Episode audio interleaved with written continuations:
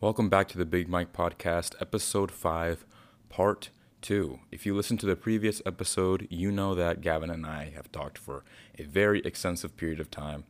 So I wanted to divide this into a two part series just for your patience, really. So we left off right about to start with the Lincoln Douglas debate. So hopefully you enjoy. So, what are the Lincoln Douglas debates? So, uh, like, are you asking like the NSDA version or like the like historical Lincoln Douglas debate? Uh, let's do both because I don't know what either of those are. Okay, so the historical Lincoln Douglas debate was uh, a debate between. Oh, Uh, okay, like- I know that. Okay, yeah, never mind. yeah. No, no, never mind. Never mind. Okay, but And maybe you could explain it to people who might not know what it is. So Lincoln, the Lincoln Douglas debates were between Abraham Lincoln and Frederick Douglass. Uh, these things. were- Stephen Douglas. Stephen Douglas. That's right. That's right. That's my bad. That is my bad.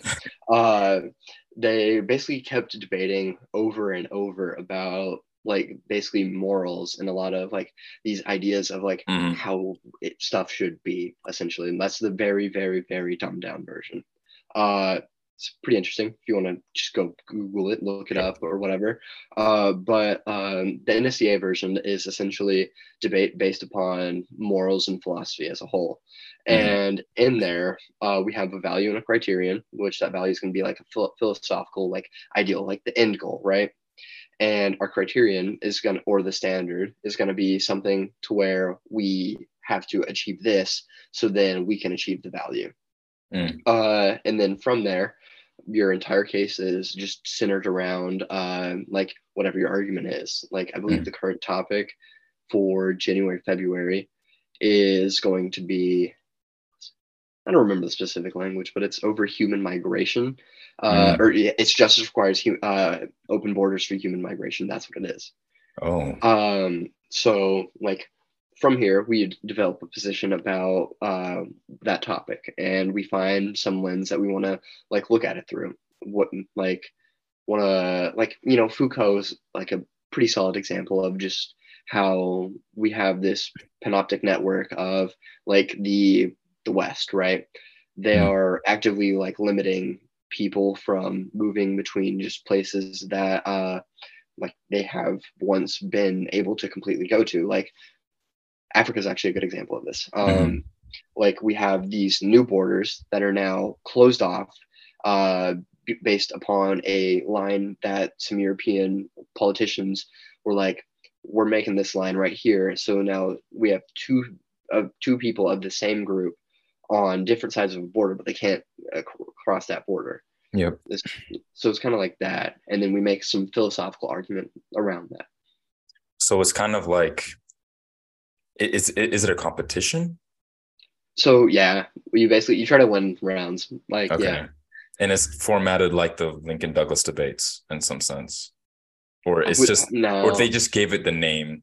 Just they just gave it the name really Okay. yeah because the time the time frame is six minutes for the affirmative speech three minutes for cross x from the negative Mhm. uh, the negative gives a seven minute uh, constructive and rebuttal and the affirmative gets a cross x time and then after that they have a four minute rebuttal and defense and then the negative has a six minute speech of rebuttal defense and voting issues and then the affirmative has three minutes for voting issues. Okay, so quick question: Have you used that format so far? oh yeah no no. Like you have to just like stick to that format and uh, those rounds. And it, it's it's really fun. Uh as long as you have a good coach um that's knows what they're doing which i have not had in two years so another one. Have you used that format in this episode so far? i wouldn't i mean mm, maybe i don't really notice if i do uh Oh, okay. but like i feel like i have i generally use some sort of format kind of like that like i have some general Mhm. like idea like so you could i mean you could you could put this into the format like the question right Yeah. uh and then like you have your your lens right you're like hmm, i want to analyze this through x and then that has to be achieved through y Mhm. and then y is proven through this Okay. like Cool. if that makes that makes sense at all Yeah. yeah. So why debate? um so i've always liked arguing with people Um, shocker, I know. Um, Yeah. And it was just like, I was just like, man, I don't really like like student council, which is Mhm. what I was originally in. And then I was just like, man, I, I'd rather do debate than this. So I dropped Stuco and then uh, picked up debate my freshman year and was like, man, I do really enjoy this because Yeah. it makes me like think really critically over like some random issue that uh, the topic committee is like, this is going to be one of the issues that students are going to vote on. And uh, it just really expands your horizons and forces you to argue for something that you don't necessarily agree with. Right. So it forces you to actually do quality research and to like actually back up what you're saying, which is Interesting. fantastic. Yeah. Like I guess for you, because you have so much knowledge built up about certain things, is it because you want to be able to, I guess, articulate that knowledge to somebody else? Is, is that like kind of a reason for it? I, I guess like I really suck at articulating a lot of issues. Uh, I, I would disagree. So far, you've been pretty good at it. well, I feel like uh, especially in debate, I run super complex arguments that Ah, a lot of judges, uh, ACCS judges, sorry, um, don't understand because they are they have very firm political beliefs that interfere with the way they actually judge. oh no. So they just write off certain arguments. But uh, besides that, like it, it can get really complicated for a lot of people to understand and debate, and it's a lot at once. yeah. So, but this is a more, much more relaxed format. Yeah. So the the judges just base their opinions not on the evidence you provide, but on their own beliefs. Some of them do. Some they aren't do. good judges. They're not Yeah. good judges at all. Right. Like the good judges are the ones that like walk into the round with zero preconceptions over what I want, what I want to hear, stuff like Yep. that. It's more like Mhm. who legitimately won the round and who's Mhm. actually debating. It's not Yeah. like I agree with so and so more. And it's Right. independent of that. Or saying is- the word like like five times in the same sentence. Mhm. You know, being able to once again articulate the thoughts and provide proper evidence for it, back up your point with valid points. Mhm. That would pretty much win an argument in debate. yeah. Okay. Like it's it can get more nuanced than that, but from there, if you have an experienced judge, it's fantastic. If like like that's how you went around, yeah. Right. So, um, if you don't have an experienced judge, what would you do? Like a debate on apples versus oranges, like to Uh, not so offend gonna- them or something? So, So it's gonna be the same exact topic, right? oh Um, no, but typically people will write uh completely different cases just like just dumbed down versions for these people like because they Mhm. won't understand like the full like way of lo- the full logical process of like say the more complicated case yeah, uh so like there there are different levels and like especially how you debate itself Mm. like that'll be that'll differ based upon the judge so it's a lot of adaptation on the fly So, is there like a certain like are there levels or like a certain hierarchy when it comes to Lincoln Douglas debates? Like, do you do a certain debate format at during this time when you like first do it or at that age, and then the more you do it, the higher you go up. Like the the better judges there are, the more complex the topics there are. Like, is there a system like that, or do they just give you a random topic whenever, and then the judges that you get oh. are yeah, so for LD, uh, basically there's one overarching topic in Oklahoma, but we have different divisions like novice and just 6A and then champs. Uh, novice is Mhm. just like people who are beginning debate. 6A is to qualify to regionals. Champs is if you've already qualified to regionals. Uh, but they all use the exact same topic. Uh, but the NSDA itself, uh, they have a novice topic for um, like LD. Uh, I, I believe PF does not have a novice topic and then policy uh, they have a restricted uh, topic so regular policy will have one topic that is extraordinarily broad like Mhm. i think the current one is over like nato should expand its like involvements or the us should expand its nato involvements in like four or five separate sectors Mhm. and the policy team can run anything as long as it falls under one of those sectors. It does not matter how obscure it is. but Mm-hmm. novice policy is just more um, like con- con- constrained within like a certain realm of Mhm. what you can Okay. actually argue. Like it's more specified to a certain thing. While Yeah. if you were like a champ, it's so broad that you can go in so many different directions. Mhm. Okay. Yeah. So pretty much makes it harder, Yeah, really. Okay.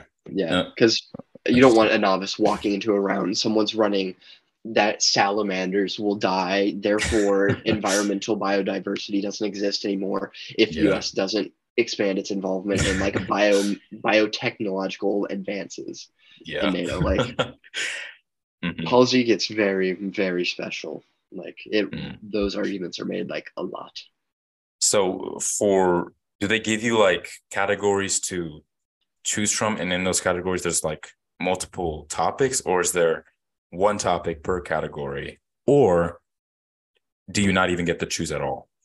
So the NSDA breaks it down. So uh, they'll have, I think it's per month. They'll have like a set general topic line, and Okay. then they'll have three topics uh, that you get to vote on underneath that topic line, and then it's a ranked choice voting. So you vote uh, whatever your first choice is. That's one, second choice is two. Third choice is three, and then uh, from there they compile judge or sorry coach and student votes, and then that's how the topic is selected. And then that topic for LD will be for two months. Uh, for PF for the first semester, it will be two months.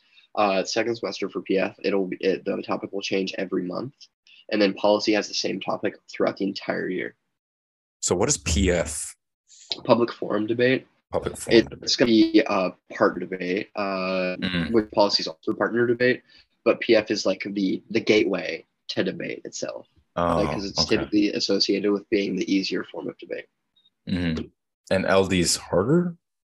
Yeah. Um, Okay. So building a philosophical argument is not the easiest thing. PF Yeah. itself is just like, here's my case. That that's Mhm. and then here's why my opponent's wrong. It's a lot more simple. It's more streamlined, while LD is more like break my framework, then break my case, and then like I have to defend my own case now. Like Okay. it's Underst- Okay, interesting. So, like, if you were to talk about how sa- salamanders dying, you like U.S. investing money into environmentalism, and then NATO, you would have to back that up with some sort of philosophical argument of good and evil or whatever. for LD. for L for LD you would. Yeah, yes. yeah, yeah. For LD, Uh, that's and then- inter- wow. it's it's it's really there's a there's a lot that you can do with it, but uh, a lot of stuff that's run is typically more traditional, away from those types of arguments. So like, uh, say it is like that, and it's just like, uh, U.S. secure or like security from Russian attacks, like preventing Mhm. Russia from invading. Like that'd be a more stock argument. Like, Yeah. Do you which is- remember the last uh topic that you did for LD? what was it? I ran necropolitics, uh, single payer healthcare. That's the last topic I did. Single parent healthcare. Yeah. Do you remember like which position that you were given? I was given both. I so Okay. for prelims you have to debate three three rounds, and then from there it's just elims for from there. Okay. on. Uh, so it was like the United States ought to provide single payer healthcare, Mhm. and then just you get the affirmative, which is like yes, I agree with this, and the negative, which is like no, here's why. Mhm. Which is it's really interesting. It's a lot of fun. It makes you think very critically about these. And, Mhm. Like as long as it's underneath the resolution, you can argue whatever. Like it's very broad, but it's Mhm. it's very nice. Lear- teaches you very good research. Which position did you take? Did you take the for or against this one? Like, I'm just or, or- or were you assigned. Oh, you were Yeah, assigned. okay. Yeah, Which one were you assigned? I, w- I went neg FF. So uh, I had debated the negative being like no single payer healthcare bad because hmm X, and then my affirmative was like yes, it's good because X. Oh, okay. So you, so am I interpreting this correctly? In the first round, you come in, say no, and then there's another round where you say yes. Mhm. Yeah, so you'll you'll you'll be having to deb- debate both Okay. positions and just in Oh, different wow. rounds. Okay. Mhm. And then So the judge bases your performance based off of both to see if you can move on. Uh, ju- just the one round that they're judging. Oh, okay. yeah. So think of it like a Oh. like a soccer game, right? Like Uh-huh. a soccer tournament. Uh, you you play one team, right? You win 1-0. Uh, and then you have that one ref for that one game. In the next Mhm. game, uh, you're playing a different team with a different ref, and you lose 0-1, and then that's kind of how it functions. Okay. And then the amount of points that you get determine whether or not you get elim'd. Mhm, Yeah. So like uh, a winning record would be like a 2-1 or better. So like Mhm. a 2-1 or a 3-0 that breaks you into elims. And then like a 1-2 and 0-3, it eliminates you. So you don't go into elims. Okay. Interesting. So no draws at all ever. No. Mhm. Okay. Yeah, for the better. Yeah, no, draws Yeah. suck. Like the US should have beat Wales. I'm gonna be honest. uh um okay. Have you do you remember doing any sort of debate that kind of related to what we were talking about earlier, whatever topic that might be? Like maybe So- let's say, for example, your connection with media and society. Have you ever done a debate topic like that? Mhm. Okay. Yeah, uh, the topic I believe last year in March, April, was uh, like a democracy ought to prioritize um, objectivity over advocacy. Mhm. Um, no, is in a democracy, a free press ought to prioritize objectivity over advocacy, which is strictly about media. And uh, like that's what really got me into just like more critical thinkers on media, like Baudrillard, uh, and just really just built up a lot of my knowledge on semiotics through media Mhm. it to that degree, which was really cool. Uh, and then single payer healthcare was also one that I got to talk talk about. Um, basically, humanitarianism being bad, which was really interesting. Um, it's not something you want to run in Oklahoma, I can tell you that, but Oh, it, was, yeah. it was fun. I enjoyed that case. Okay. Awesome. So I kind of want to, I'm not as knowledgeable in philosophy as you are, obviously. So I kind of want to learn from you a little bit. Which of the philosophies that you've learned, like of all of them that you kind of that you kind of have knowledge of, which one of them resonates you, with you the most, or at least your favorite one? Let's say. What is your favorite philosophy? Oh, that, that's actually really hard. Okay. So I really like Schopenhauer and his just perception of the world being the world just sucks is essentially like his idea, which is really interesting. Um, and, but he says, I think, what was it? It's in a, it's in his like one like super cool book. Uh, shoot, what was it? is that uh yeah our will uh basically is like bad or something and Mm-hmm. then we have to like just it's super weird it's i i can't so he's I like a pessimist, pretty much. yeah Okay. really cool really cool dude like his general idea pretty cool i don't really agree with it but i think it's cool It's cool. uh baudrillard on the other hand is like my i think he's one of my like all-time favorite philosophers uh baudrillard mainly deals with like media and semiotics um so he one of his like major arguments is that essentially we're at a period in time where we have so many like basically these outputs from the media that we don't actually know what they're telling us is real anymore because we Mhm. can't tell if it's even referencing a real event at this point. Uh, Mm. So he writes a lot about this. He gives the Gulf War as a really good example in three Mhm. of his essays, uh, being uh, I think it's with is it gonna uh, so his first one is the Gulf War will not take place. Mhm. Uh, the Gulf War is it taking place? And then the third one being the Gulf War did not take place. Mhm. Um, which I don't know if I showed you that book in Chicago, but uh, it's Which one? uh, it's Sorry? called the Gulf War did not take place. I don't know if I showed it to you. Uh, probably not. Probably not. Uh, but basically, his main argument throughout that entire thing is that uh, the way that the media itself operates, it can distinguish narratives and say what, uh, like who's winning, why they're winning, and even Yeah. if that isn't true. So like the uh, the reference or the what they're referencing isn't even true. So Mm. therefore, we don't actually have a true perception or root within reality of what's actually going Oh. on. Okay. So he's It's- kind of saying that objective truth is has become non-existent in Yes. society. Yes. Okay. Interesting. It, it is super cool. Like Interesting. yeah. I I highly recommend reading Baudrillard just because of how How, how a spell a B A U D R I L L I R. T. Oh, French. Oh, you Yeah. like French guys, huh? I love France. French philosophy can go a long way. But German too, actually. German philosophy Mhm. has a lot Hegel. of content. Hegel, Nietzsche. Nietzsche, Yeah, no. man, Nietzsche's Loco, super, bro. super, super cool dude. like he has his ideas are just so I don't know, man. He's he had a different mind, bro. Mhm. What are your thoughts on nihilism? Speaking of Nietzsche, I really like it. oh Um, no, I, we I we see, disagree again. but the the way I I see nihil, I don't see like nihilism, pessimism, like cynicism as bad. I see them as a Mhm. rejection of reality, like Mhm. it, or like the emergence of a meaning. Like we attribute a false meaning based upon our like external circumstance.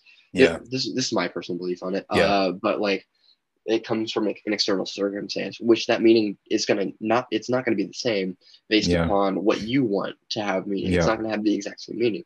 So I believe that if we're pulling this that's this meaning from so and so, that's not a way that will actually fulfill our life, and therefore it does not have any meaning. So therefore, Mhm. life itself, which is typically determined from these external circumstances, is something we should not hold dear like close to Yep. us, and we Mhm. should develop that meaning for ourselves. yeah. Life is meaningless. That's pretty much the whole point of nihilism. Mhm. And Like I, yeah, it's really it's really cool like because on the surface like it, it seems so bad Yeah. but it, the more you dig into it i feel like there's so much more that get, get that's offered that it just gets overlooked so what's like the main component of nihilism that you saw and you were like, okay, I can mess with this?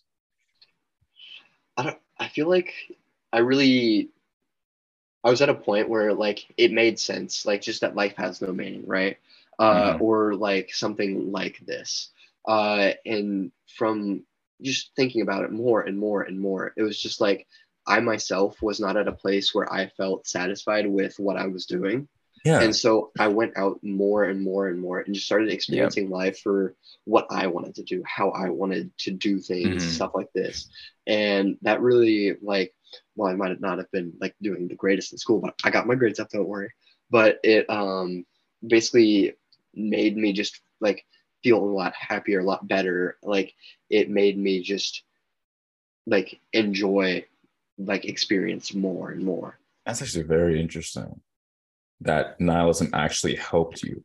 Because in a lot of cases, if you look at people who become nihilistic, it's the same kind of circumstance. Like you don't feel Mhm. satisfied with your life. And then you kind of go into that nihilistic point of view of, oh, life is meaningless, right? Mhm. There's no point to all this. My life is miserable. Like there's no meaning to it. And then they end up having very antisocial tendencies. But I think it's interesting that you ended up not going down that route because that's Mhm. my reason for not associating myself with nihilism is because I didn't want to go down that path. Mhm. Right. Because I was in a very, very similar situation to you. I wasn't very satisfied with what was going on. Right. yeah So instead of going the nihilistic path, I kind of went to the path to pursue meaning, I guess, because Mhm. of course you did as well, but nihilism kind of helped you see what that actually was, Mhm. if that's right or not. yeah yeah yeah Is, is that what happened? Okay. Mhm. So, because to me, I interpret nihilism as, oh, life has no meaning. Therefore, to Mhm. pursue in anything or put effort into anything, it has no intrinsic meaning. Because at the end of the day, when you die, there's nothingness, right? Mhm. Everything that happens, there's no point to it. So I didn't want to do that because I didn't want to. I don't want to live my life that way, right? yeah So I wanted to go towards the meaningful path. And of course, that can be associated with like religion and God and all that. But of Mhm. course, I took a more secularist point of view. I was, I just, again, I took those religious perspectives. I got what I could out of it. And then I got all the good stuff. I, I cherry picked, right? Mhm. I, I- got all the good stuff that could help me, right? Help me build a better life for myself. And then I put that into my own life. So, yeah, that's pretty much how I did it. And which is another reason why I argue that religion is necessary, is because it provides a sense of direction for people to go toward, Yeah. as opposed to chaos. Mm. And of course, you can argue for chaos every now and then because we need a little bit of chaos in our lives. For sure. But- no. Yeah, we do, but there's limits to everything. So, and I think religion is a good, uh, is a good place to, not place, but a good thing to put down to say, hey, you can do these things, but you cannot do these things because if you do these things, your life could be more meaningful in this, this, this, and that, right? Mhm. I'm not I'm not too much of an expert on religion. So I'm not sure the exact things that religion portrays as meaningful. All I can all I know that I took from it is number 1 telling the truth. Number 2 loving your family. Number 3 taking as much responsibility as you possibly can. And I think another one is yeah, number 4 is self-reflection. Like if you were to look into Islam, there's something called I forgot the Arabic wording of it, but it's the holy war on the soul, Mhm. right? And it, it includes the word jihad, which is holy war, right? And we Yeah. know what jihad means now, kind of. But the original meaning is the holy war on the soul, meaning what you do is you look at yourself and how you are, and you see the capability of you doing good and the capability of you doing evil because we're capable of doing both. Whether no, no matter what like definition you put on good or evil we are capable of doing both. And what the holy war on the soul is you basically war on that evil version of yourself. You kind of you don't exactly suppress it because suppressing it just makes you naive right? What you do is you recognize its, its, its, existence and what you do you kind of integrate it and tame it. Mhm. so like let's say aggression is a is a part of that kind of dark place that is the evil right?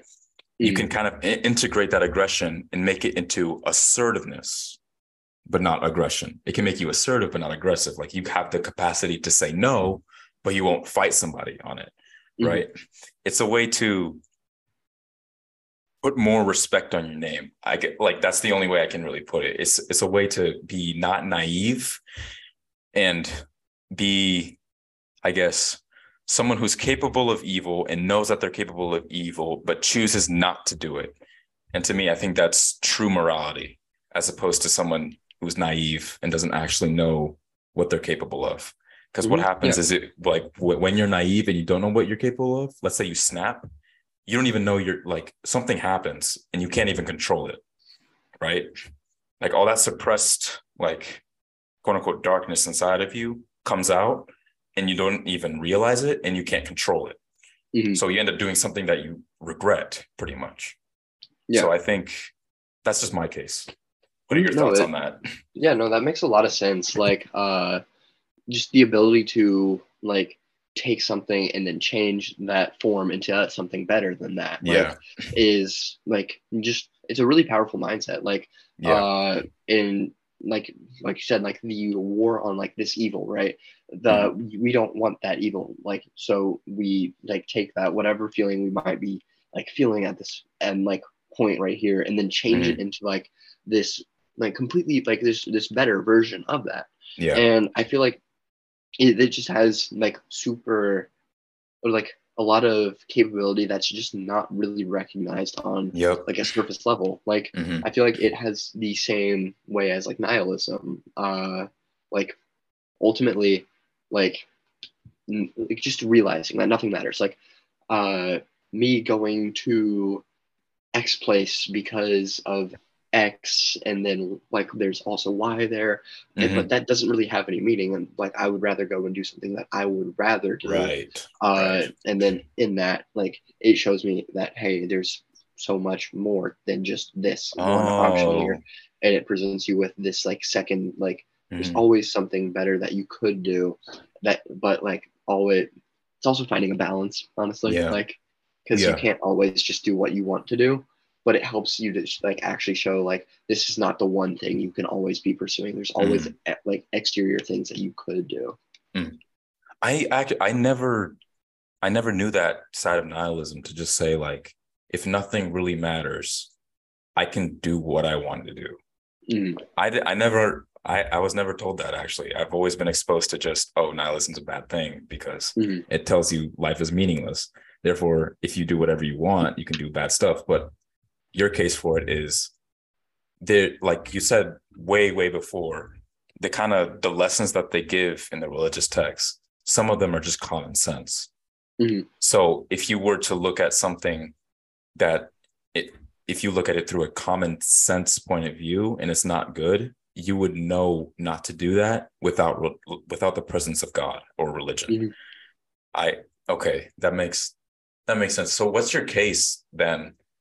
Like why do you think or what makes you think that those lessons provided in those religious texts are actually common sense? Like why what actually gave you the value systems that make you So- think okay, it's common sense? Oh.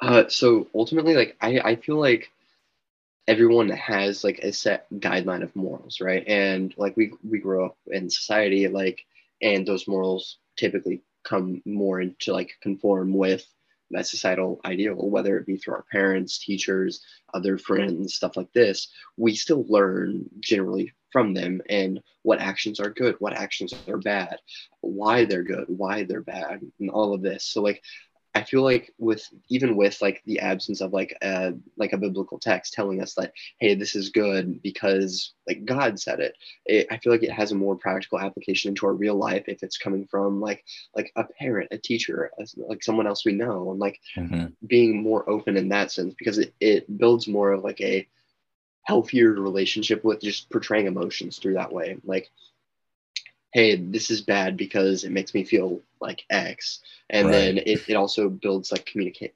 communicative bases. So it just becomes that common sense after like just essentially like a preschool classroom right? Like you Mhm. have kids like stealing toys. The teacher's like hey that's wrong. So and so is playing with that or that's so and so's toy. Like give that back. So you, you're starting to learn how like pet stealing's bad. And then like if you're caught in a lie like oh you you feel bad because and like that feeling of like shame itself i feel like is another like just Mhm. human emotion that tells Yeah, us and guides us through morals and stuff like that which is like ultimately why like i don't feel as if like a religious text needs to tell us what is good what's bad Right. stuff like that but i do feel like it also does provide a good like basis of like here are some general rules that you, we should follow and just Mhm. puts it down like here's something to live by like the 10 commandments right that's a lot Mm-hmm. easier than like oh i already know this Yeah. like Mhm. Okay, if I'm gonna interpret this correctly, I guess your case is religion is not bad, but it's but it's also not a complete necessity because we can kind of derive whether or not it is whether or not an action is good or bad based on the experience that we have after we do it. Like you said, if we were to lie and get caught in it, it, it wouldn't be good for us. Is that kind of what you're saying? Yeah, yeah, for sure. And like other things like murder being bad, I mean, I feel like just to cover that base, like I, I feel like that's pretty unspoken that like Mhm. taking someone else's life is bad because like it restricts their autonomy. Uh punishment's Mm. bad and like all like all, just there's so many arguments for it. Okay. But like yeah. So my kind of little like punch to you would be where do you think these values came from originally? I feel like uh so the context in which a lot of these like scriptures are written was under one where people didn't really have any type of like unified system. Mm. Like I feel like I mean it did come after the Greek, so I feel like it pulled a little bit from Greek philosophy itself Oh yeah, and like absolutely. that that general premise uh because like these were like uh, they deal these texts deal a lot with the concept of justice uh and like do not lie to their neighbor to thy neighbor uh like do not like be good yada yada yada Yep. it's all like to give everybody like their own respect their own like each their due essentially. Like stuff like this is like uh because you can honestly see it in one of the main themes of like the bible. Like if you follow this and you do good then you don't go to hell. Because Yeah. if you because if you don't do this you're doing bad things. So therefore you're being unjust. So you're going to hell and getting what you're due. So like Yeah. what kind of like that and that dynamic.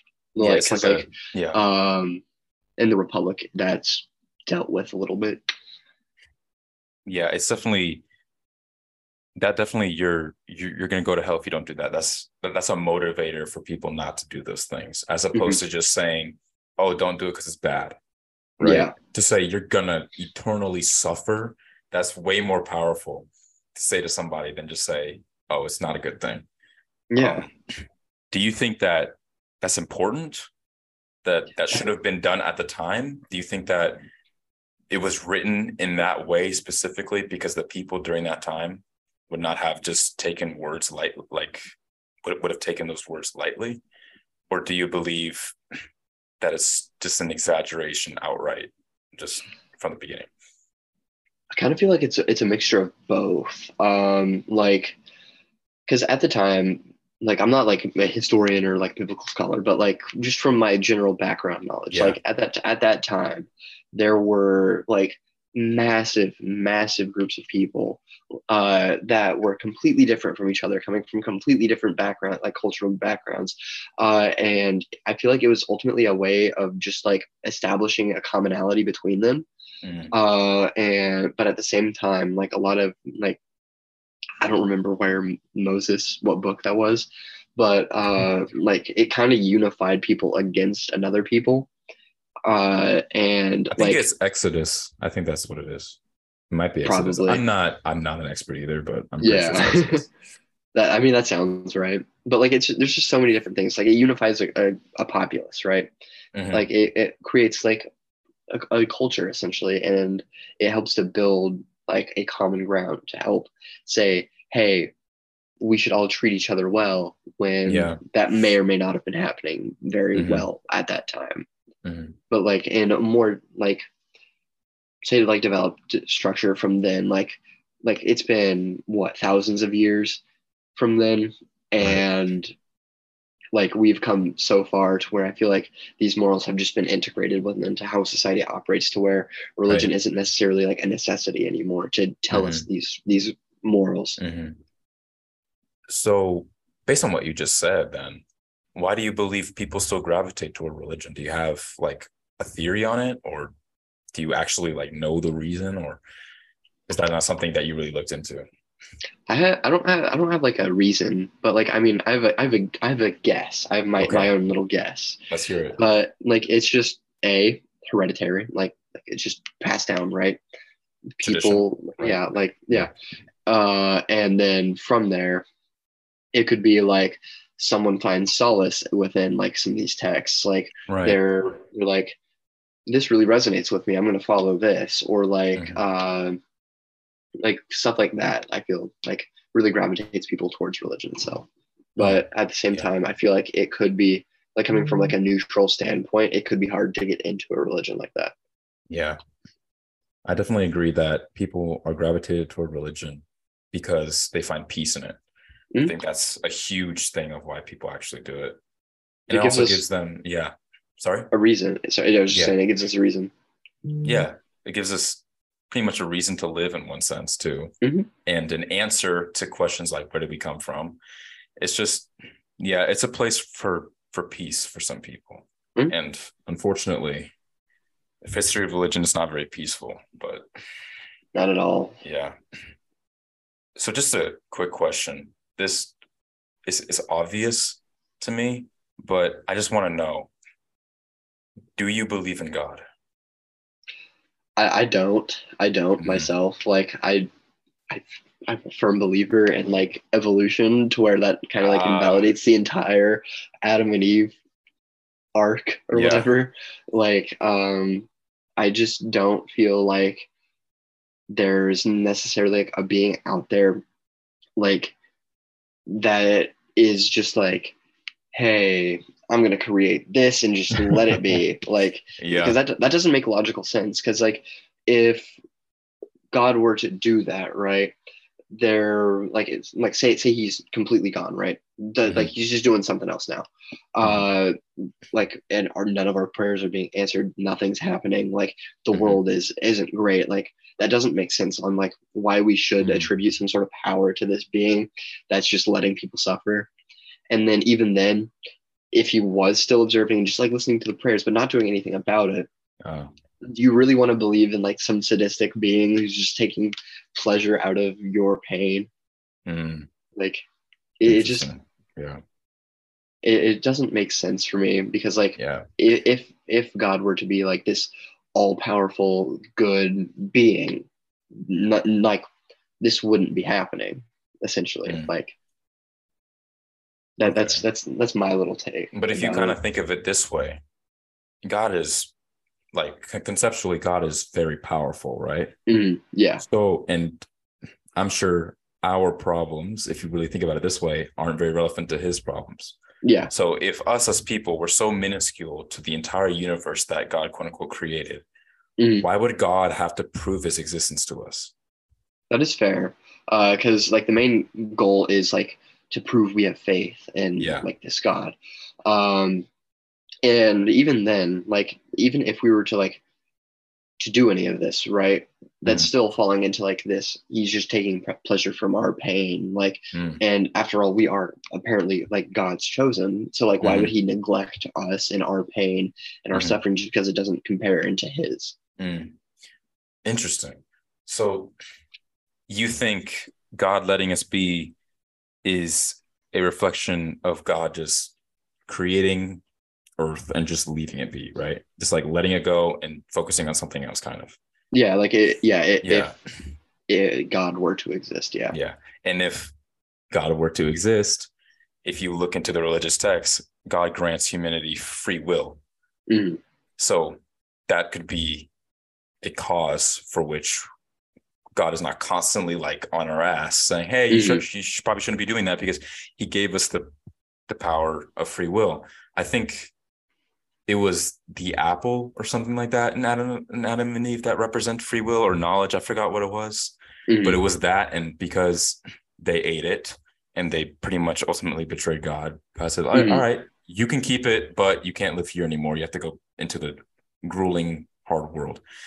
And in my opinion, I think the story of Adam and Eve, I agree with you. Like, what really? I feel like, Like it's just a a woman from ribs? Yeah, it's, it's definitely symbolism. It's all Yeah. symbolism, which is why I say I think the whole point of religion is to just regulate society. I Mhm. think that's that's just my take. I whether or not I believe in God, I'm still trying to figure that out. I Mhm. just think it was created for people to have an answer to their questions and to abide by rules that would ultimately make the society and their lives better. Whether or not that was for whether if it whether or not it actually did make their lives in society better, you can argue no. But I mean, yeah, that's I'm still very con- I'm a little confused on religion because yeah whether or not god exists i don't know. But the effects of religion that's what i can either refute or support. But the existence Mm. of god i don't really know. I don't know. Yeah, like it, I don't I don't feel like answering that question really has any like answer to us. Like I don't feel like if we even knew or didn't know that if God existed, like I don't think that would change anything. Like Mhm. it, like sure we could believe in God, but like we still have like all of these other things that are just being changed, and I feel like we should live in the present compared to like, oh, all of this will be fine. I'm just going to heaven when I die. oh okay so focus more on what's going on around you rather than focusing on a spiritual point of view hmm or Like- like on the pathway to how do I get to God, or like yeah what would God want? Like I feel like oh just yeah. just recognizing a like something as like good or bad is because like we have a lot of like yeah you know you know the overturning of Roe v. Wade, you know yeah a lot of these can things have based based upon effects. religion like yeah it just doesn't make the most sense. Roe v. we Wade is to- a, is a very special case because some people some people argue that it was not a religious case. They just said it was a constitutional one. That's what I I've believe it was a constitutional one rooted within religion. Like rooted within. religion. Yeah, and even though in the Constitution specifically says separate church and state, but you know, whatever. Uh, I mean, I don't feel like It's that. whatever. It's just that hasn't been followed, and it hasn't been followed for a while now, and especially with the current Supreme Court six three, like it's pretty, pretty, pretty bad. I Yeah. believe. Mhm. Um, I get from what I've heard on the internet by, I guess, the opposition to us, because we both are kind of not really too religious. We're kind of no, religion exists and it exists, right? Whether or not God, God exists, that's questionable. But if you look at the other side, I've definitely been doing a little bit of you know video watching and article reading. The other side states that the quote unquote the irrefutable evidence for the existence of God is a world without God. Meaning that the world without God is not a good one. That's what they that's what their claim is. And of course, they point to communism and Nazism. So but if you really look at it, not all atheists are communists or Nazis.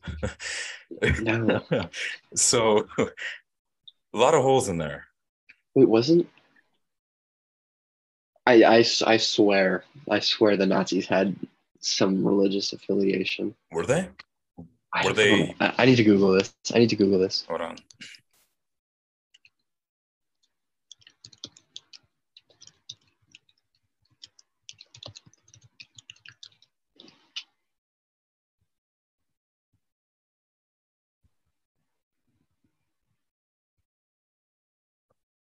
I don't know. I don't. I don't know. Um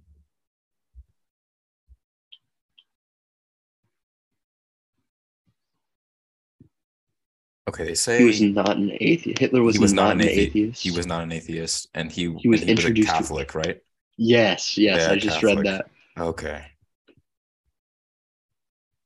Interesting. So they were Christian. Ho- But- Maybe. I'm. I'm looking at an article though right now that says Hitler hated Judaism but loathed Christianity too. hmm So Apparently, I don't know. Nazism was heavily influenced by Nietzsche too, from like some stuff that I've seen. Interesting. Well, um, that's fall. I mean, so I okay. Nietzsche basically his work was weaponized by the Nazis to where he, people then perceived Nietzsche as a Nazi himself, Yep. even though he was not. Like, it's really interesting. And just the weaponization of his texts and that movement.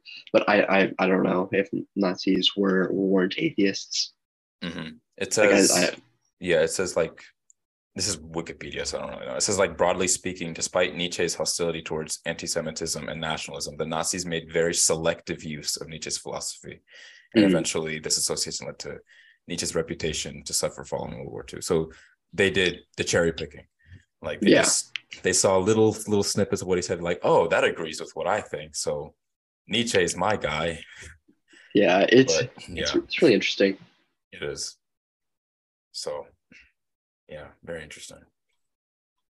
So, well, like, I guess since we're on the topic of Nietzsche, what, like, which texts have you read on Nietzsche? Like, which books have you read? any? Not many. Nope. Oh, I, I have read short excerpts, listened to a few oh, podcasts about him. I am by no means an expert on him at all. I, I know Well- like little to nothing. Well, I highly recommend The Antichrist by Nietzsche. That's that's a good one. He pretty much says he doesn't like Christianity. That's pretty much the whole point of it. And he even makes like arguments for how Buddhism makes more sense than Christianity and how it's intrinsically better than Christianity overall. So I remember speaking of Buddhism, you had quite a lot to say about Buddhism while we were at Chicago. So why don't you tell me about your thoughts on Buddhism? Okay, okay. I've come to terms with Buddhism as I don't have to write a paper about it anymore.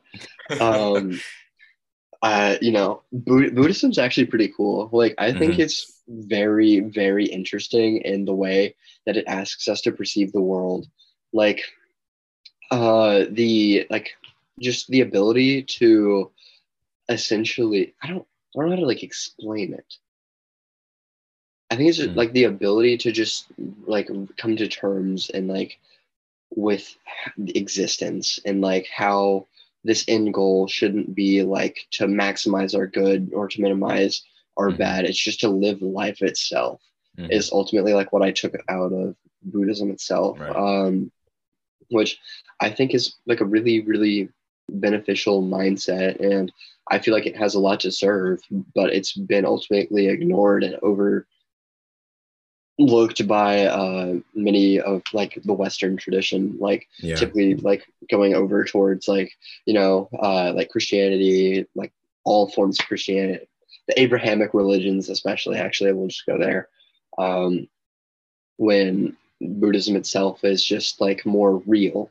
It's more within oneself. It's not like I'm doing this for X. I'm doing this Mhm. action for God. So God thinks I'm good. So I go to heaven. It's more like coming to terms with who you are as a person. Right. So it's like it's like Islam's holy war on the soul without the element of God, pretty much. I, Mhm. I feel. I feel like I feel like that's a valid comparison. Yeah. Mm, interesting. Yeah. I I do like the idea of Buddhism to kind of it's a lot of self-reflection, a lot of meditation, kind of Mhm. being one with your environment. And instead of pursuing heaven, for example, you pursue enlightenment. Mhm. Right. Which that's very I I can mess with that. Like I Yeah. I can mess with that. Um Yeah. So what Like, are your talked to- opinions? Huh? Sorry? I was just gonna say, like, I've talked to Ari so much about like Buddhism, and it's just like, uh, you know, at that point in Chicago when we were talking about Buddhism, Mhm. we both hated it so much. But like, ultimately, like outside of having to write that essay, like it it serves so much, and that's like the only like religion that uh like we, we both like agreed to like that we could like even be a part of really. Part of- yeah. Yeah. Okay. What are your thoughts on ancient philosophy? Uh, okay, so uh, Because I already my, know, but the, but the people listening don't. But go ahead. my let, let me find out what day I posted this. Um, I, th- this is very important. I need this specific date. okay. On uh, July 21st of uh, 2022, I wrote in my Instagram caption on my post uh, that I Oh. became an ancient philosophy hater uh, after spending three weeks in Chicago with uh, Professor John Forrest. Love the dude. John John is goaded Got but John ancient philosophy ancient philosophy can suck it i hate it so much because it, not much of it is like really applicable like outside of like a specific few ideas to the real world but i feel like Mhm. There are still things that are applicable stoicism i don't rock with it i don't rock with it Aw, i feel like it take like i feel like it takes a lot of humanity out of being a person like really? I feel like I feel like being calm and just like changing your mindset just isn't really the ability to be human. I feel like experiencing that emotion to whatever you're feeling is how you ultimately should like Mm. Ta- like deal with that emotion and then make Okay. that that emotion better. Like kind kind of like the holy Yeah. war. Like like right. I feel like that's a more positive way than just being like, oh well, my dog died, so but I'm just gonna remember all of these good times and how this dog gave me so many of these good good years Mhm. compared to just like grieve that loss. Like you should be able to grieve that loss. And, like Yeah. take your time, feel like the pain of just losing that animal that you were so close to. Right. Like that's that's my take on that. Well, like Plato, I feel like he has a lot to offer still, um, but and Buddhism as well. But uh, Confucianism is very interesting, though. Mm. I don't I don't know how I feel about that. Like I, I need I still need to read a lot more. Yeah, I don't I don't know that. much about Confucianism. The only thing that I that I have heard about it is that it really encourages like learning. That's all I know. Mhm. And like familial boundaries and stuff like that. Yeah. It's it's it's really interesting uh, to that degree. But other than that, like I just I'm just not a fan of it really. Mm, but but Native American philosophy or like indigenous philosophy itself, highly recommend it. Like it's actually really? It's really different and it's really enlightening. Like I, I can send you a PDF if you want. Um, please. like for all of the listeners, highly recommend Brian Burkhart's uh, what's it called? It's in a it's in, a, in an anthology, but his um his text itself is about like uh what the coyote can teach us well something in the coyote can teach us. Mm. uh, and it's, it basically talks about mm, uh, metaphysics and like what we ultimately was it metaphysics? Something like epistemology it's epistemology that's what it was. Uh, and how we should have these we have these four pillars right? Uh, that we should live our lives by uh, the first being the limits of questioning being how like we don't need an answer to everything like we should Mm. just be able like we don't need to know how to like build a nuclear weapon we don't need to know how to like right. or the most efficient way to kill someone. Like there, Mhm. there are things that we sh- that just should not be really answered. Yeah, there are, there are questions that we don't have to have an answer to, but as long as we question, that's a good thing. Yeah, yeah. Okay. Like there, we should we should question things, but just like there's some things that just shouldn't be questioned. It's Mm. it's really cool. Uh, like it's it's a really different perspective, uh, especially within the current state of the world right now. Mhm. Uh, and he's actually my professor next semester. Fun fact. Oh, Uh, yeah. Uh, super cool dude. Uh, but okay, so basically, the four pillars, right? I, I kind of just left that out. The first one, uh, the first one was like everything's related. So like we should, we are both simultaneously related to our parents, but we're also simultaneously related to like a blade of grass across the globe from us. Like every, like our actions now have an action that will impact someone or something across the world from us right now. So coming to that realization, therefore, gives us like a power and the ability to understand our actions to a better capacity. And then the second one was the limits of questioning. Uh, and then from there, the third is the meaning shaping principle of action, uh, which it basically says that every action that we take essentially like is we're viewing the world through that ideology like we're seeing it through our experiences and how like we view the world like Hmm. that's like so our perception itself acts upon an object and stuff like this which is it's really interesting and then the fourth one is that if uh, everything is true uh, or like if one through three are true then the the world itself is moral and therefore good it's really cool Hmm. Okay. Interesting. Mhm. Well, I kind of want to circle back to stoicism a little bit go because for it I'm a I'm a stoic. I'm I'm a oh i know I, I know.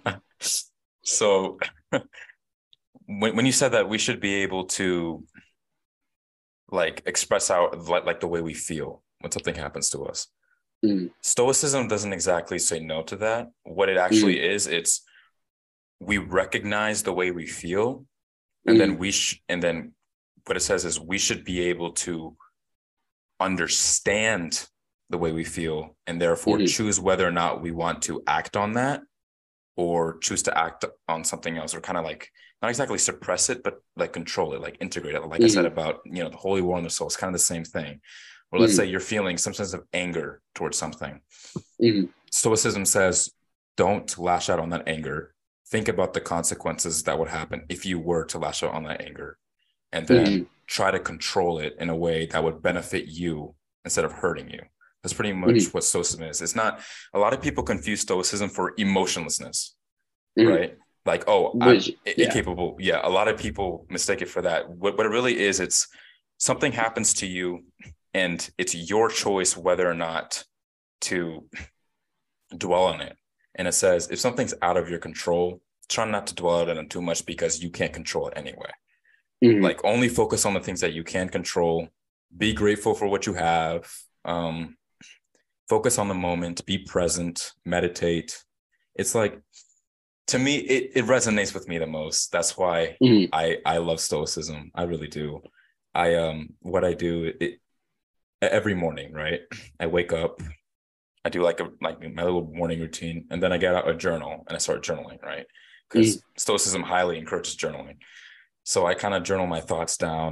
Like just the first thing that comes to my head i sometimes i do my dreams that i can remember.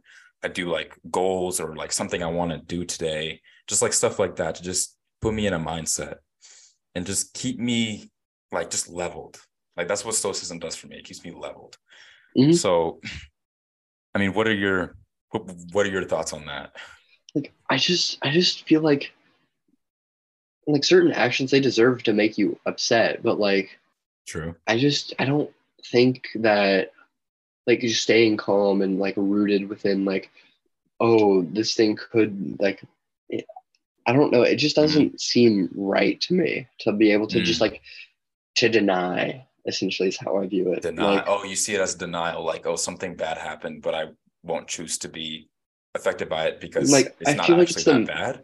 Or I feel like it's the malpractice of it itself. Like I don't know how to explain it. Like Mm.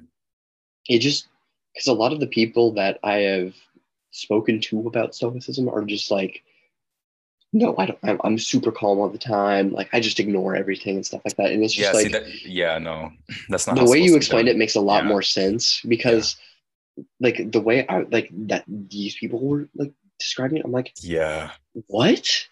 like that doesn't make sense. yeah. At that point, But it's then- neither realistic nor practical. Yeah, no, the way you Yeah. explain it makes t- a lot more sense, and definitely that meant that just that actually that actually quells some of my hatred for or for stoicism.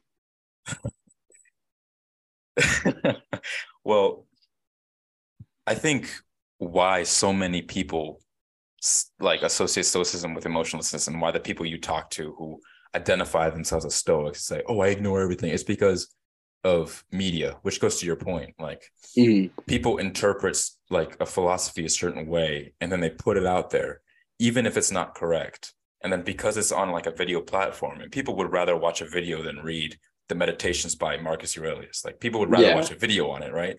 And then there's some dude who's like like fit guy and is like nice apartment and his really nice setups talking about like stoicism and all these like effects that goes on. It's like I Mhm. try stoicism for 30 days or whatever, whatever. And then they just give you like an interpretation that's completely wrong. Like Mhm. being like just oh ignore all the things that like ignore the bad stuff. You're not supposed to ignore the bad stuff. You're supposed to actually recognize the bad stuff and actually look towards the bad stuff so you know what to do when the bad stuff happens to you. Like there's some, like there's a stoic um concept called negative visualization, Mhm. right? Where you kind of imagine the worst possible outcome in a certain situation, right? Like let's say you're getting ready for work and then you're thinking about traffic that would Mm. might make you late to this certain route that might have happened to you before. So that negative visualization kind of says, okay, this could happen. So how about I try a different route that might get me there faster so I won't risk being late to work. It's basically preparing you for the worst possible outcome so when it actually happens to you, you know what to do when it happens. Mhm. That's that's the whole point of it. Of course, it doesn't always work because you know Yeah. You can't predict the future, right? But pretty much the concept of that is just be prepared for when some for when you pretty much take your guard down when something happens that you didn't expect have some sort of preparation for it so you can have full control over the situation so that Mm. something bad doesn't end up happening to you right that's the whole That that's make- the yeah that's the whole point of stoicism is just have control over yourself and over your life because having control over yourself can help you have control over your own life that's that's the whole point of Mm-hmm. stoicism That makes that makes actually so much more sense, and that that- it makes that's so much more logical. Oh my. No, that, that was.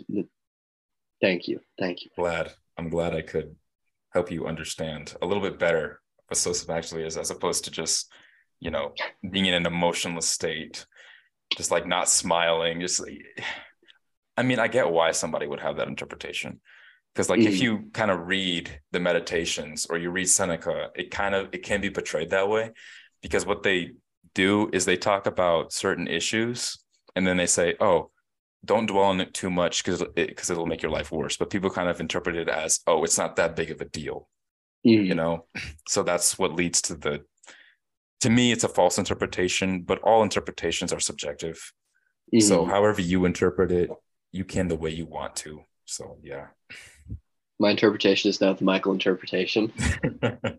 awesome well if you ever get in if you ever get interested in, into stoicism i highly recommend letters from a stoic by seneca please like that that book of course that it was written in ancient times, so there's some parts that are like, okay, that really doesn't make sense anymore. But most Mhm. of it are they're very valuable lessons. Like he definitely goes into like what type of friends you should have, like people who want the best for you, like stuff like that. Like that's the type of friends you Mhm. should have. It, it's it's the cherry picking thing again, like with religion. You kind of take out of it the good stuff, which is kind of the majority, and then the other stuff that's it was relevant to those times thousands of years ago, but now not really. So I'll just Mhm. take what's good and I'll im- implement that into my own life, which is what I did with Stoicism as well. No, no, that's sick. Like actually, that's really cool. You, of course, as a consequence to, you know, the the red state of Oklahoma, you decided to lean left. Um, and do you think by you ended up like leaning left, that kind of contribute to you being interested in the Communist Manifesto? Like why like why did you actually go to the Communist Manifesto in the first place? I feel like it was just like a fascination with the idea of not really or just like teaching myself what else is out there. Like Mm, so from a young age, like I kind of like grew up in uh the library basically. Like Mhm. my my family and I we used to always go uh, into the library like every like Saturday morning and stuff like that, or like more during the week. And like I'd always come out with like just a pile of books mm, and I would just read book after book after book on like from I think I started with like just like the Percy Jackson or no no the Magic Tree House Magic Tree Oh, I love those books. Yeah. those ones no they're fantastic I love them uh and then it, that kind of like got me interested in history uh and then so like I started reading about the Greeks which got me into Percy Jackson Mhm. and just all of this it just like culminated into my fascination for like history of politics and stuff like that and it's just kind of kept building off of itself Mm. uh, further and further and further until i arrived at philosophy which is just endless like you could find something about anything which Mhm. itself is a flaw uh, but it also i feel like is one of its strengths Yeah. so the Communist Manifesto was just my way of just branching out into philosophy before I even realized it, basically. Mm. So like you're it was motivated by your curiosity to just know more, pretty much. Yeah, Okay. Interesting. Yeah. It, it's it's a Hmm. path that, that's like almost determined my life, I guess. Like it's just the way I've lived for a long time now. Like it's just hmm. being constantly open to new ideas, new experiences, new things, all of this. Like it builds hmm. up so much of a base to where like there's always something else. There's something to Yeah. explore. There's something out there. Right. Like and I feel like that's really just branched out so far and like just where I am. That's that's cool. That's cool. Mhm. So I, I I still want to I still don't quite understand your opinion on communism like Mhm. completely. Like do you do you think that it has the potential to work or like like it doesn't like it wasn't done the correct way or like I'm not sh- I'm still a little bit confused. I think I'm still confused with my own decision about it. Like, like I, I feel like it's a mixture of both. Like, I don't see communism working the way Marx intended it to work, nor do I see it actually working in the real world. Mhm. Like, yeah, I see the ideas as really strong, like especially uh, more of Gramsci compared to Marx. Uh, like specifically through his ideas, uh, like hegemony and stuff like that, and just how we need to sever both the ideology and the base. Yeah, please send me a PDF or whatever of that if you can. No, trust me, trust me. I still I Send have, me as many things as you can. dude. I mine. If you could see my computer screen right now, it's literally just PDF after PDF. Like I can scroll down. There's Necropolitics by Akil Mbembe. Like just Mm. like James Baldwin. Human organs are on there. Like Oh, not, not not like not like pictures, not like pictures, but yeah, like yeah, yeah. the transaction of Yeah, human organs yeah. as being ethical or not, stuff like that. Mm. Um, but yeah, I can definitely get. you Yeah. I would like the the links that were re- that were kind of relevant to this episode. I would I would really like that because yeah, Of course, of course. yeah. I have, I have plenty. um, but like yeah it's it's fascinating because I, I just don't think there's enough theoretical ground for it Mhm. or i feel like it hasn't been built up enough for Mm. it to be successful So do you think? Oh, sorry. Go ahead. i was just to say because uh, the way that it works is with the destruction of democracy which is like one of the main talking points of many of like the right-wing talk Yeah. show hosts uh, when in reality it was seen as a counterpart i feel like to more monarchy Yeah. because uh, or like like yeah yeah because like Yeah. the the what is it the romanovs or something Yeah. I think to the um Tsar Nicholas or what what what's their family name something like that. we're, we're gonna go with Romo, romanovs Yeah. feel feel free to correct at any time Yeah. Yeah. Um like that was one of the main issues that was taken up with like um it was just like this counter action to this and like the treatment of people because it was also at the beginning of the industrial revolution i believe Mhm. um and uh marx at the time was a reporter and he wa- like just witnessed the punishments and cruel treatment that these workers faced and developed communism out of that which i don't i just don't think marx a has the time frame he can't like marxism will not work in the modern day and age Yeah. because so much has changed from the industrial revolution and the pre-industrial revolution to now to where i feel like a modernized version needs to be ultimately developed for Mm. that to exist or to even So, uh, come close mhm. to working Yeah. So like instead of some dude or some woman reading the Communist Manifesto and saying, okay, and then starting a revolution, you think that we should instead look at what the Communist Manifesto has to offer. And then based on the things that what that, that could actually work, we could expand on that and maybe I don't- create something that that would be, I guess, better than what we currently have. so in the uh like in the foucault thing that i it was just like a discussion between him and someone else i don't remember the specific contents but uh they talk about how there is a practice like there's a, limit to practice and there's a limit to theory. And to where when one of them like comes to its max the other one has to fulfill the, the rest of the gap. So we have to Mhm. have the max of the theory and the max of the practice together so so they can actually work. Um and i just don't feel like there's enough theoretical ground for it to actually even work in practice and i don't think practice can actually be achieved until we have a substantial theory that could work Oh, in okay. place So like It's a like- renewal, kind of yeah? Okay. yeah like an updated updated version of the communist updated version. Okay. yeah Interesting. Mhm. Um, do you have maybe an idea of what the updated like version would have? off the top of my head no but Okay. uh i feel like it would be it would be a democracy surprisingly but How would that it work would- though? but it wouldn't be a republic like Mm, it would ultimately be like the delegation of governing to people elected by the officials with like some sort of term limit based upon whatever's decided. So like say like a like a one term term limit, right? Mhm. Or like a two term term limit. Mhm. Nothing like crazy where you could be a career politician.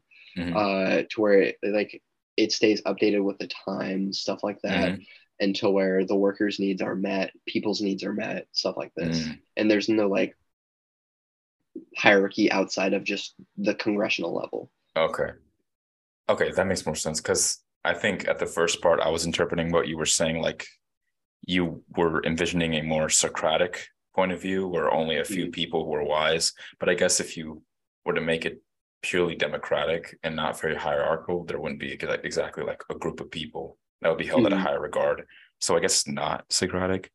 Yeah. Um, the issue with that though is it's not going to happen. Like it, it just isn't. Like we're not at a place to where we can just be like, hey, we don't like this anymore. We're gonna we're kicking you out. We're destroying the government. We're destroying everything. Like yeah. uh, and then rebuilding anew. Like I, I just don't think that's a realistic philosophy. I don't think that's Mhm. a realistic answer to even theorize. Like I don't feel like it. it ha- I feel like the theory has to be applicable. to some Mhm. degree.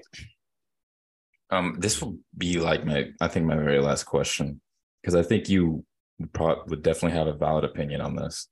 Why do you think so many like young people, for example, college students, are so gravitate like gravitated towards Marxism?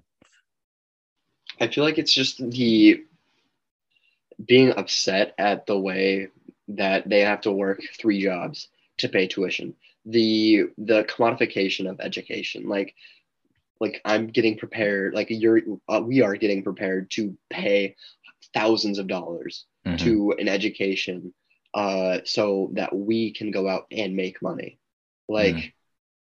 It's absurd because we also have to take on absurd amounts of debt that we Mhm. do we that we don't necessarily know is going to get paid off ever Mhm. Mhm. uh and on top of that we're having to work excessive amounts of time like or like jobs like people are working like three jobs and still unable to like have housing they're unable to have any of these like types of like just things that we currently have because like we come from like a privileged place within society Right. to where like our parents have money and like to where Mhm. we can go out and do stuff but once that comes to an end we're essentially left to Mhm. and exposed to how the world really operates and i think people are just getting pissed off at that and they're finally Right. realizing this is not a good way for the world to work mm-hmm.